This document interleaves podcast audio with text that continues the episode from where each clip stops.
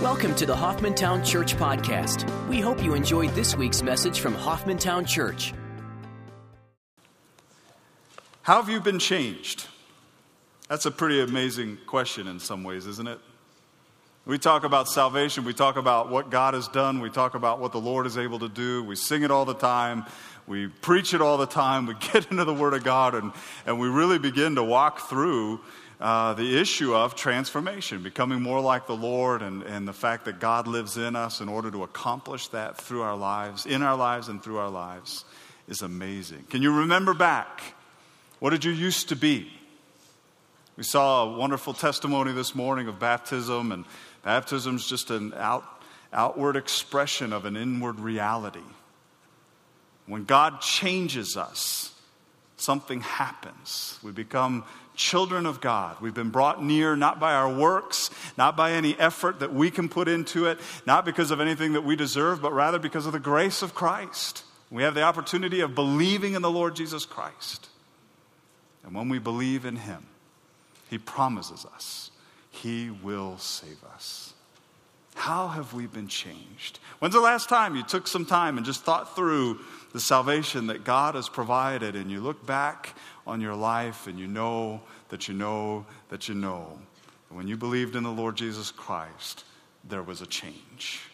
I think that's important to think about, and I think Acts chapter 9 speaks to this very clearly. We saw the conversion of Saul, and he obviously becomes Paul later on, and he becomes a believer. God meets with him in a miraculous way. God confronts him in a loving way.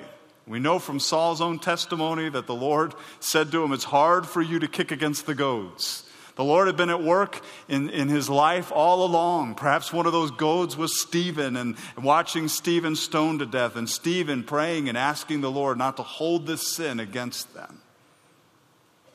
Maybe it was Stephen's sermon and how he walked through a 30,000-foot view of the nation of Israel, and how grace and faith and Christ are all in the midst of the history of Israel.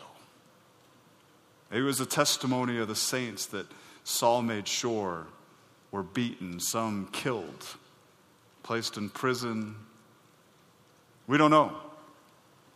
But we do know that God was doing a work in his life. And Saul's converted. Ananias comes to him, prays for him. He's given back his sight. The Holy Spirit comes into his life. He's baptized. And in chapter 9, verses 19 and following, we begin to see Saul transformed. Saul, absolutely different. Saul, 180-degree turn.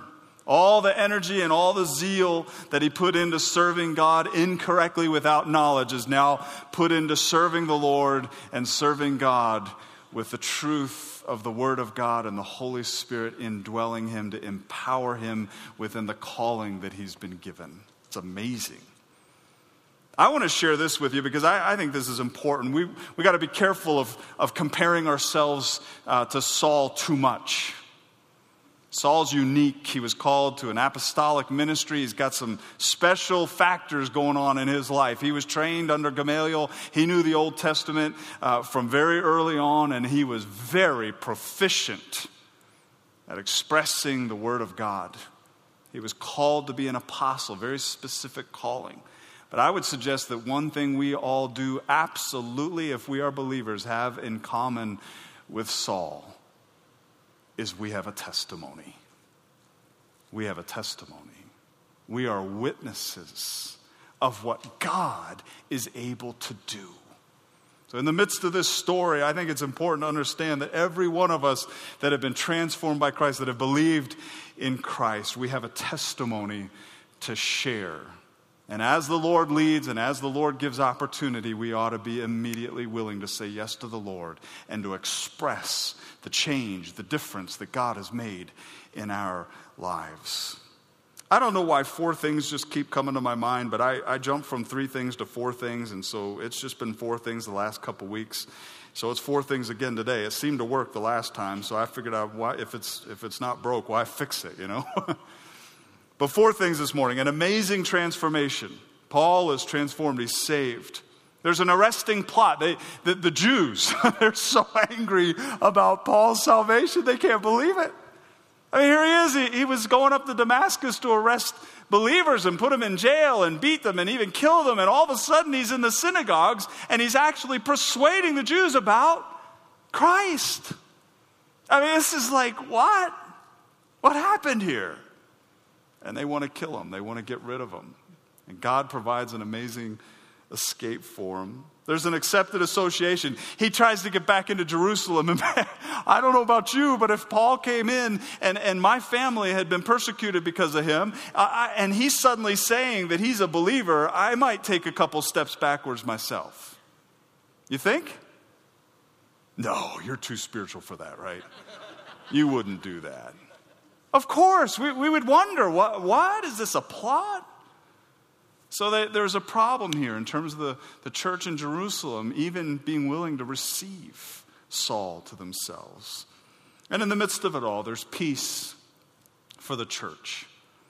And God begins to do and continues to do amazing things in growing the body of Christ. Not only numerically and multiplying the body of Christ, but foundationally in unifying them and growing them in the fear of the Lord. And as a result, there was a multiplication of what God was doing. Look at the first part, verse 19 with me, an amazing transformation. It says, now for several days, he, meaning Saul, was with the disciples who were at Damascus. Remember, Ananias has come to him. Ananias is, he kind of told the Lord what the Lord already knew. Really, you want me to go talk to Saul? Don't you, Lord, you remember who this guy is, right? And the Lord was patient with him. I love that picture. Ananias was being transparent and honest with the Lord, and I think that's important for us. At times, there are things that we're not really sure, and there are times where we go to the Lord and we ask him questions, and I think that's all right. It's not okay to doubt. It's not okay to be rebellious.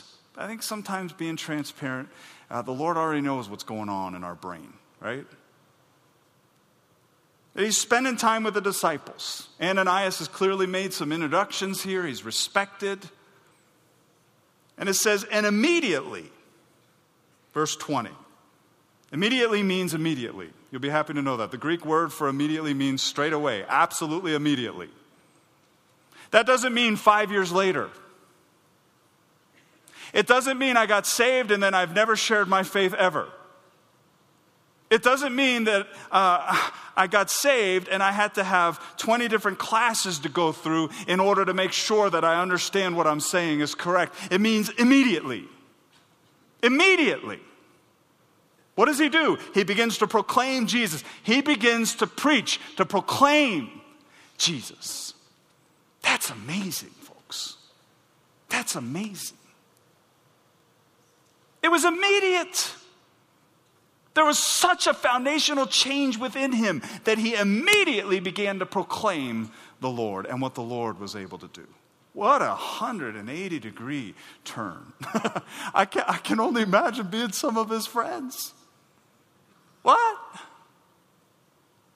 Weren't we with you on the road to Damascus? We saw the light, we heard the voice, we didn't understand what was going on, and we didn't see anybody, and we were scared to death. But are you kidding us? We came here to arrest these people, not join them. Who knows? Immediately, he began to proclaim Jesus in the synagogues. And what was he saying? He is the Son of God. Folks, when we get saved, there's something that we know. We may not know all the doctrine. We may not be able to have a cogent conversation about soteriology. We may not be able to explain dispensationalism and all the other isms. But we know something. We know that God has met with us, and we know that it's real, it's tangible, it's a reality in our lives, and we're able to express it. This is what's happened to me. He's the Son of God. How many of us are willing to do that? In our politically messed up world, where we have been told as believers over and over and over again not to offend. I don't see Saul too worried about that, do you? What I see him doing is telling people about something radical that has taken place in his life.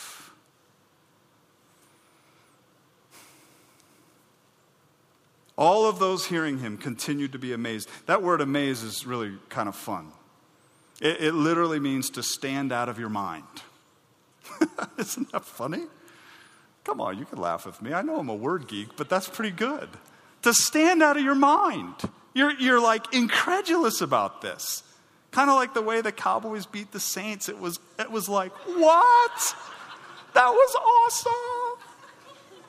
awesome. Come on. Right?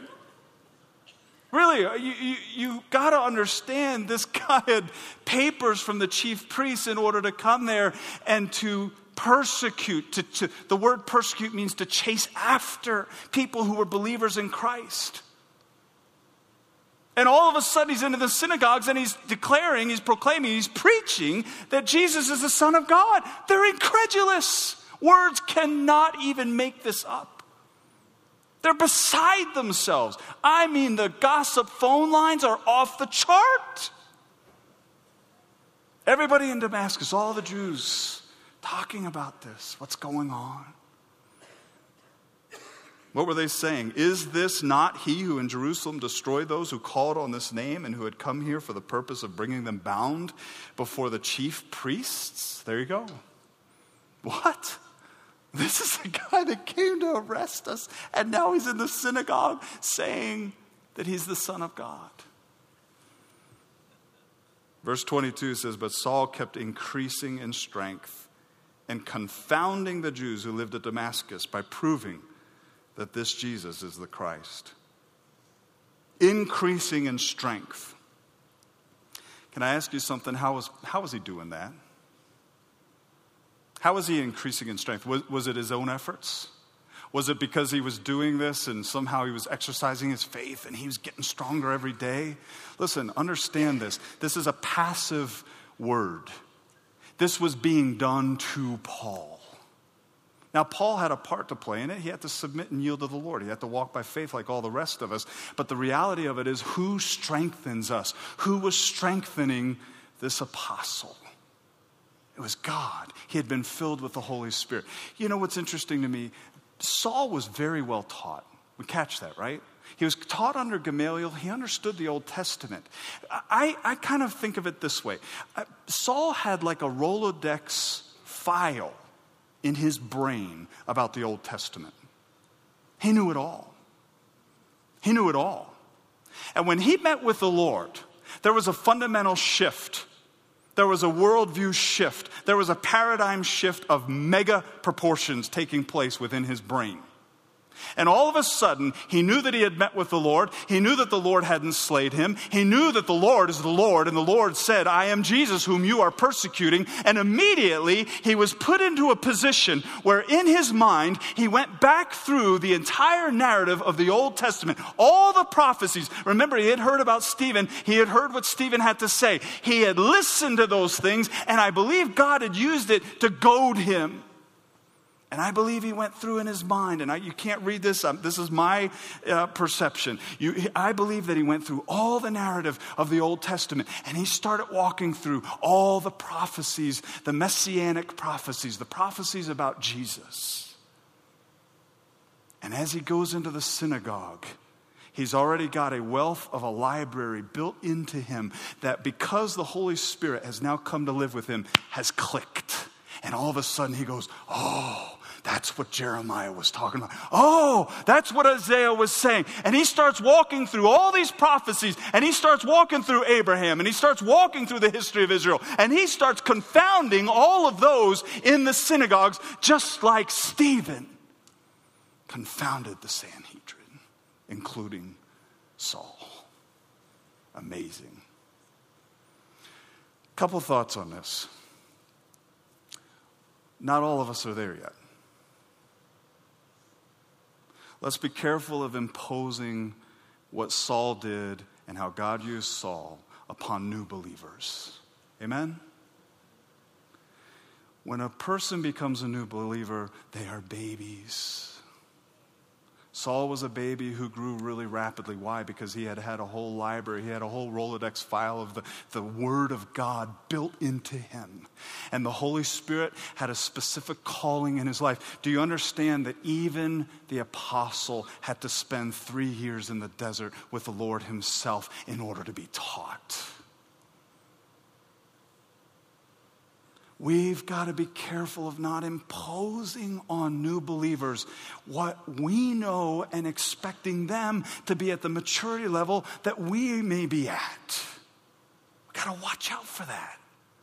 We teach them the Word of God. We teach them the Word of God. Why? Because the Holy Spirit uses the Word of God and makes the Word of God milk to those who need milk and meat to those who need meat and everything in between.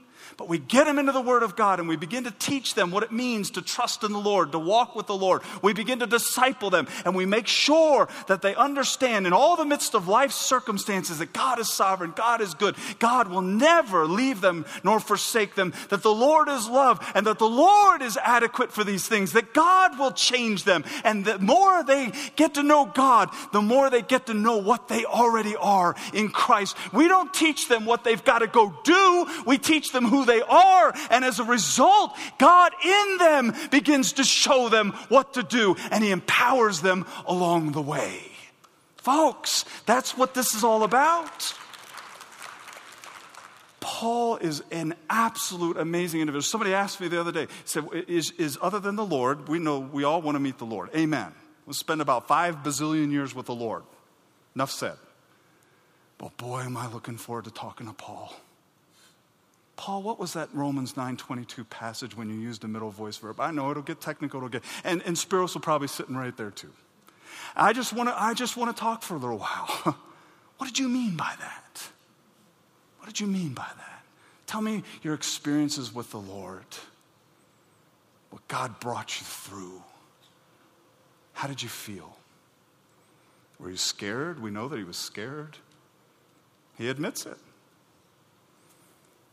Let's be careful to impose on people what they're not ready for. And let's let the Lord take care of that. Because God is able to grow us. God is able to mature us. And maturity is not a step ladder somehow to becoming more and more spiritual. Maturity is simply an understanding of who we already have been declared to be. And the question is, how quick are we to run to Christ? Because we know that we can. God never said we could. He can. He always said that he would. Paul is completely transformed. All believers have in common with him a testimony. Acts 1:8, you shall be my witnesses, or 1 Peter 3:15, sanctify Christ as Lord in your hearts, always being ready to make a defense to everyone who asks you to give an account for the hope that's in you, yet with gentleness and reverence. That's all of us. Can I say this? It's not just the pastors. It's not just the deacons. It's not just the K group. It's all of us have an opportunity, as the Lord leads, as the Lord empowers, as the Lord orchestrates, to share what God has done in our lives. And folks, you don't need a degree for that. You just need to spend time with the Lord. All believers are new creatures. We have a relationship with God through His Son. We're indwelt by the Spirit, 2 Corinthians 5:17. If anyone is in Christ, he's a new creature. The old things passed away. Behold, new things have come. We all have an opportunity to grow in Christ. How? By our efforts? No, through the Word of God. 1 Peter 2:2 says, like newborn babies, long for the pure milk of the Word, so that by the Word of God, you may grow in respect to salvation. Are you experiencing God in a fresh way? Do you feel stagnated in your walk with the Lord? Maybe it's because you're not spending time in the Word of God. You're not being nourished. You're not meeting with Christ, walking with Him. I remember a story my dad shared with me. He's a doctor in Pennsylvania, and years ago, and it's always hit me. He was spending time. A lady had come in, and she was distraught, and he could tell she was distraught. And so, because it's his own practice, and I got to be careful not to get politically off. He had time to spend with her, okay? We'll put it that way, all right? But he sat down with her, and she began to cry. He said, well, what's wrong? And she said, I don't know. Things are all upside down in my life. I don't know what's going on, and I can't figure it out. And he said, well, when did this start to happen? She said, well, several months ago. She said, I was in my car, and everything was wrong in my life. And she said, I was actually contemplating suicide. I got in my car. I went on one of the roads, and I was going to end it all. And somehow I had a track in my car that somebody had given me, and I saw it. It was about Jesus and salvation in Jesus. And she said, I read it. And she said, I asked the Lord if he was real and if it was true that what this tract was telling me, that would you please come into my heart? And she said, I prayed the prayer to receive Christ. I believed in Jesus. And she said, because of that, she said, I felt like I didn't need to commit suicide. I went home. And she said, but then all kinds of weird things started to happen in my life. I would go with my friends to a movie, and it was movies that I normally went to go see, but I was sitting there watching the movies, and all of a sudden my friends were laughing at things that I didn't think was very funny. Or they were saying, oh, what a great movie it was, and I said, oh, it wasn't that great. And all of a sudden my friends started turning on me, and they started saying how religious I was and all this, and I've lost all my friends. And she went through a whole series of things like that. Well, my dad knew. Okay, amen. So thankfully, the PA my dad worked with was a believer. It was a lady, and he called her in. And he said, "Would you please spend some time with her?" And about an hour later, they both came out of the room, and they were crying. Both of them laughing and crying at the same time. I don't know how that works, but it works. And she said, "She got saved. She got saved." When God comes into our life, he transforms us. Certain things are a done deal when we get saved. Automatic, it's forever, it's eternal, it's sealed. Sealed, signed, delivered, it's a foundation. We don't have to go back. God, in the midst of our salvation, begins to invite us into a walk with himself, and the Holy Spirit lives within us to convict us of sin, and he begins to draw us into his word. He begins to draw us into the things of God. I believe he begins to draw us into fellowship with like-minded believers so that we begin to grow, because God is in us, and God begins to do this. The question is, are we willing to walk with him? Are we willing to recognize what he's done and learn from him and grow in him? I wonder sometimes, and I just being honest, when I hear people arguing about the word, the relevancy of the word, the applicability of the word, I don't know, the Lord alone knows our hearts, folks. But I wonder if there's a whole lot of people that have just prayed a prayer and they've never really met with the Lord. Because when the Lord comes in, he changes us. He changes us. Well, the Jews were obviously frustrated by this. Verse 23, when many days had elapsed, the Jews plotted together to do away with them. Paul was trying to get rid of them. Now the Jews, instead of listening to what had happened to Saul, now they're plotting to get rid of him. And their plot became known to Saul, and they were also watching the gates day and night so that they might put him to death. But his disciples took him by night and let him down through an opening in the wall, lowering him in a large basket. This is the first of many stories of Paul being persecuted for the faith. Remember, just a few verses before, verses 15 and 16, the Lord, in speaking to Ananias, specifically said of Saul, "Go, for he's a chosen instrument of mine to bear my name before the Gentiles and kings and the sons of Israel, for I will show him how much he must suffer for my name's sake." Wow. 2 Timothy 3:12 says, "Indeed, all who desire to live godly in Christ Jesus will be persecuted." Because of Paul's testimony, because of the boldness of his speech, because of the effectiveness of his witness and using the Word of God, all the things that he had been taught in the Old Testament, and the Holy Spirit now using that in and through this apostle, there was a plot to put him to death. But he escapes. The Lord's sovereign. The Lord knows what he wants to do in Saul's life, in Paul's life. And he allows him to find out about the plot and they lower him in a large basket in order for him to escape.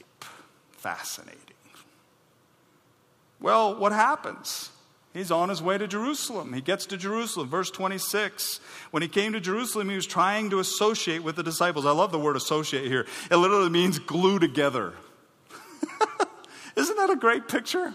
See, when we as believers, when we come together, we're glued together. We're glued together.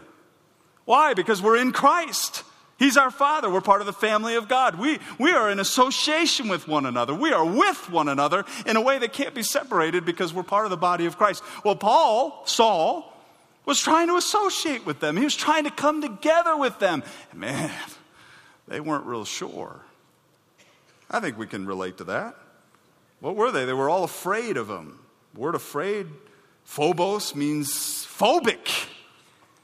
They were scared to death of this guy. And if you look at his past history, you can understand why. They didn't believe that he was a disciple. They didn't believe that he was a follower of Christ. They didn't believe that he was willing to follow the Lord. They thought it was a hoax of some kind. But Barnabas. Isn't that great? But Barnabas. Remember Barnabas? Barnabas means son of encouragement. Barnabas was known to the apostles. Barnabas was from Cyprus. He wasn't even from Jerusalem. He would have had a lot in common with Paul, because where was Paul from? He was from Tarsus. So he was a Hellenistic Jew as well. But Barnabas, the son of encouragement, what does he do? Took hold of him and brought him to the apostles. The word took hold here, I like this picture. It wasn't that he went up to Paul and said, hey man, having a hard time? We're going to work this out. No. What he did is he went up to Saul. I keep saying Saul, Paul. You get what I'm saying, right? It's hard to call Paul Saul because he's now Paul. He goes up to him and he grabs him. The idea is literally that he forcibly took hold of him, that he forcibly grabbed him, that Saul didn't have much choice in the matter. I almost get the picture of Barnabas just wrapping his arms around him and saying, you're coming with me, dude. And he just grabbed him and took him on. And because he knows the apostles, he knows the leadership within the church in Jerusalem, he brings Saul before them. And he describes to them how Saul had seen the Lord on the road, that he had talked to him. The Lord had talked to Saul. And how at Damascus he had spoken out boldly, which means frankly, in the name of Jesus. Clearly, the reason he's in Jerusalem is because now he's being persecuted.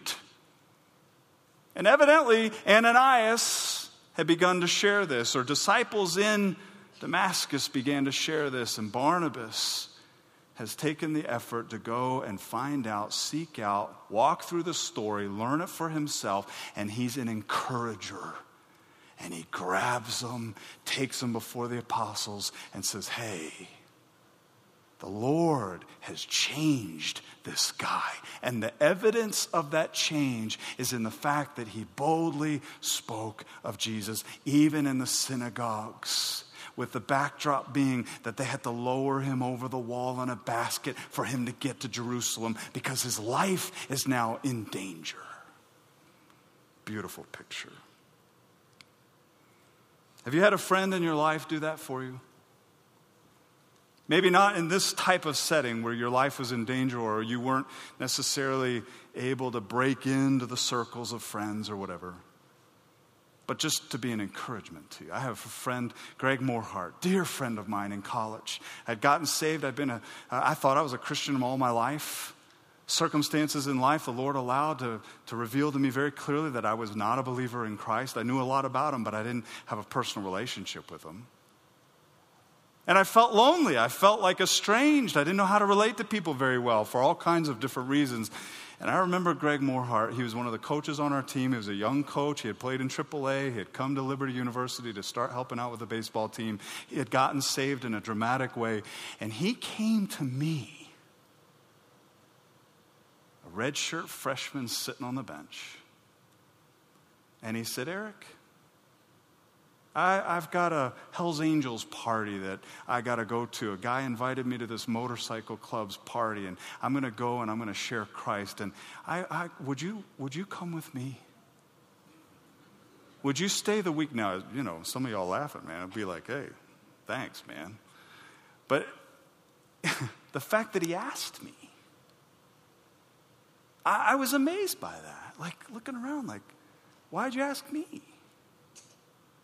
God had put it on his heart. Have you had somebody do that in your life? They come to you and say, hey, would you come along with me?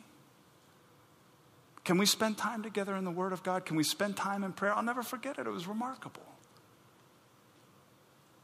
Barnabas went and grabbed Saul. Took him on. How many people here feel alone? How many people here today, right now, you don't have to raise your hand. How many of you feel alone? And in your mind, you're thinking, boy, I would really love to have somebody do that in my life. Folks, how many of us are willing to be used of the Lord to do that? To go to somebody and say, come on. Come on.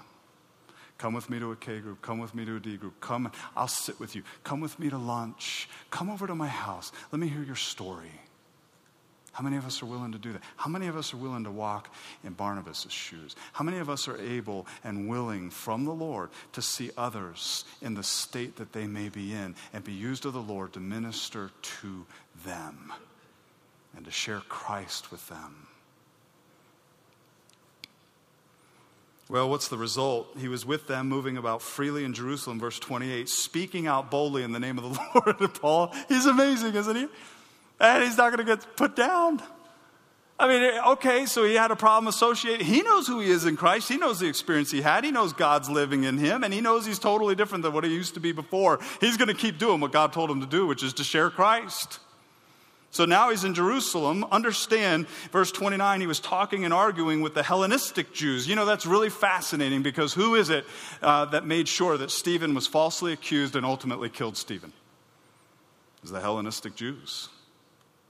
The Hellenistic Jews, they're the ones that brought him before the Sanhedrin. They got rid of Stephen, but now they got a bigger problem in one sense. Now they got Paul, and they're not too happy about it.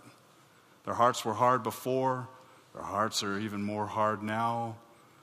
It makes it very clear. The brethren learned of the attempt, and as a result, they bring him to Caesarea, which is on the coast, and they ultimately send him away to Tarsus, which is his homeland. And did they do that randomly? Oh, here's a great idea. No.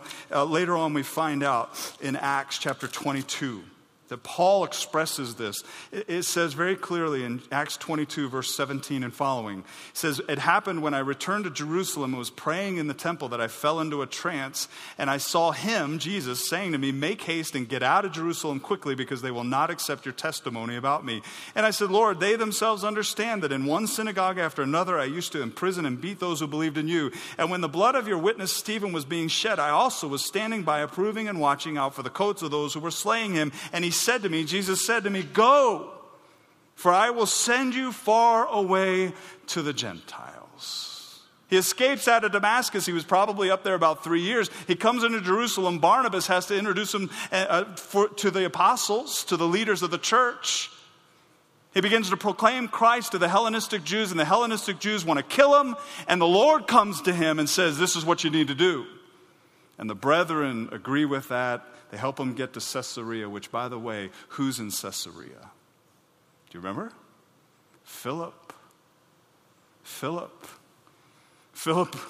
on the road to nowhere, leads the Ethiopian eunuch to the Lord, finds himself in Azotus, works his way up the coast, gets back to Caesarea, has a home there evidently.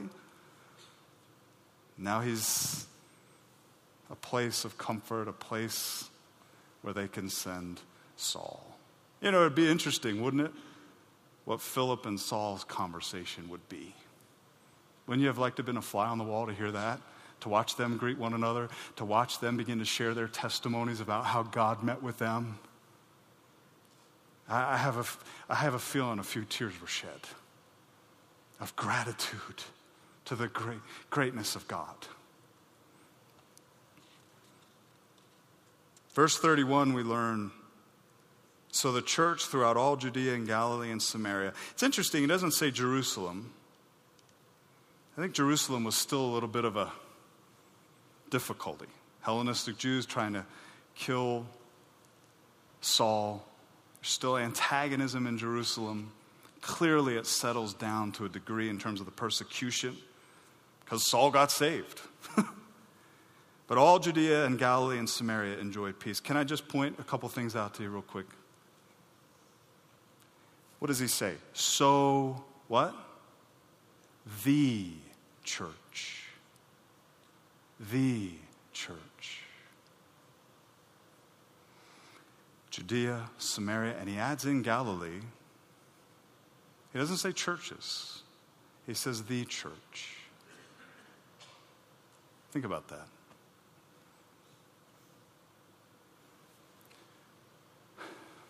We've been so divided, folks, haven't we?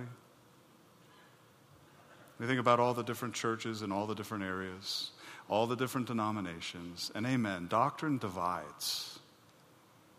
Doctrine divides. But I'll tell you, there's something very sweet about that statement, isn't there? How can we be used of the Lord with a good foundational doctrine in place to help make sure that our brothers and sisters in Christ that aren't necessarily sitting right here, that we let them know we're not in competition with you. We love the Lord. We want to see people come to know Christ. We want to see families change. We want to see this community change. We want to see this city change. We want to see this state change. We want to see this nation changed. We're not in competition with you. The church throughout all Judea and Galilee and Samaria enjoyed peace being built up and going on in the fear of the Lord and in the comfort of the Holy Spirit. It continued to increase. They enjoyed peace, obviously in contrast to the persecution that they were facing with Saul. They were being built up. This is a passive verb, meaning God was the one building them up. The Lord was building them up. It wasn't through their plans, programs, and all. It was because they were being encouraged in the Lord and they were walking in unity with one another and the Lord was at work in their midst and encouraging them, strengthening them, building them up. Fascinating, right? Matthew 16, where he says, I will build my church. The Lord says this to Peter, I will build my church. And the believers were going on in the fear of the Lord and in the comfort, the encouragement of the Holy Spirit. They had a true recognition of who the Lord was, and they were learning through the Holy Spirit more and more of Him. And as a result, they continued to increase. They were multiplying. They were multiplying. People saw their lives, recognized the transformation that had taken place, listened to the testimonies. And we're impacted. We're impacted. What about us? Are we sharing our testimonies? Or in our attitudes, in our actions, the decisions we make day to day, are we walking with the Lord in such a way that people recognize that we've been with Jesus?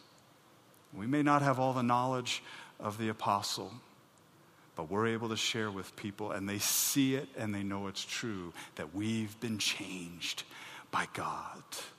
Through Christ and what He did for us at the cross.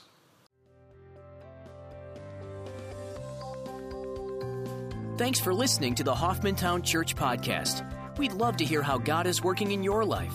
Everyone has a story. Please tell us yours. Visit www.hoffmantown.org and click on the Tell Us Your God Story link on the homepage to share yours with us. Thanks for listening to our podcast, and we hope you will join us next week.